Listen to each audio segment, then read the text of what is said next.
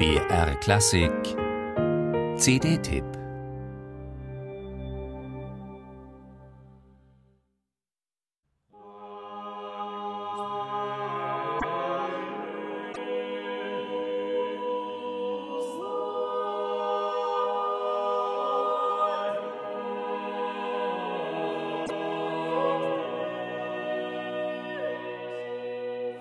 Wann er geboren wurde, weiß man nicht, wie bei so vielen Musikern des ausgehenden Mittelalters. Um 1450 wohl in der Nähe von Brügge.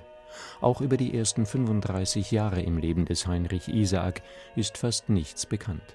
Erst als er 1485 am Hof der Medici in Florenz auftaucht, fällt ein wenig Licht auf die Biografie dieses Komponisten, der zu den größten seiner Zeit gehörte und von den Zeitgenossen auch als solcher gesehen wurde.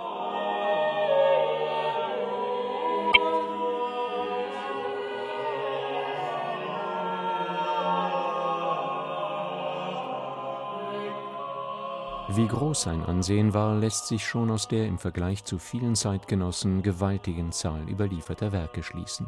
Allein 35 Messvertonungen haben das halbe Jahrtausend seit seinem Tod überdauert, zahllose Motetten und andere geistliche Werke, viele Lied- und Instrumentalsätze, der bekannteste sicher das wunderschöne Innsbruck, ich muss dich lassen. Ob er die Stadt tatsächlich so geliebt hat, dass ihm, wie der Text meint, all Freud genommen war, als er sie verließ, ist zumindest fraglich. Weit enger nämlich war Isaaks Verbindung zu Florenz. Lorenzo der Prächtige hatte ihn geholt und nach Kräften gefördert, Isaak sogar eine Frau besorgt.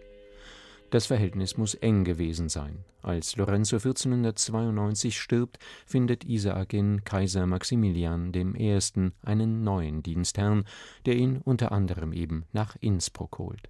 Doch die Liebe zu Florenz bleibt. Auch später verbringt Isaak dort Jahre seines Lebens und stirbt 1517 in der toskanischen Metropole.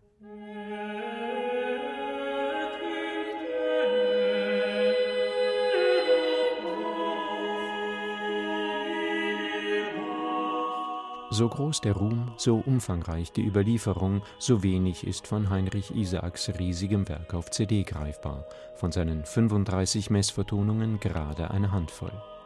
Von daher kommt die wunderbare Neuaufnahme von Isaaks Missa Virgo Prudentissima durch das Ensemble Gilles Benchois unter Dominique Veillard gerade recht, um ein Jahr vor dem 500. Todestag die Größe dieses franco-flämischen Meisters in Erinnerung zu rufen.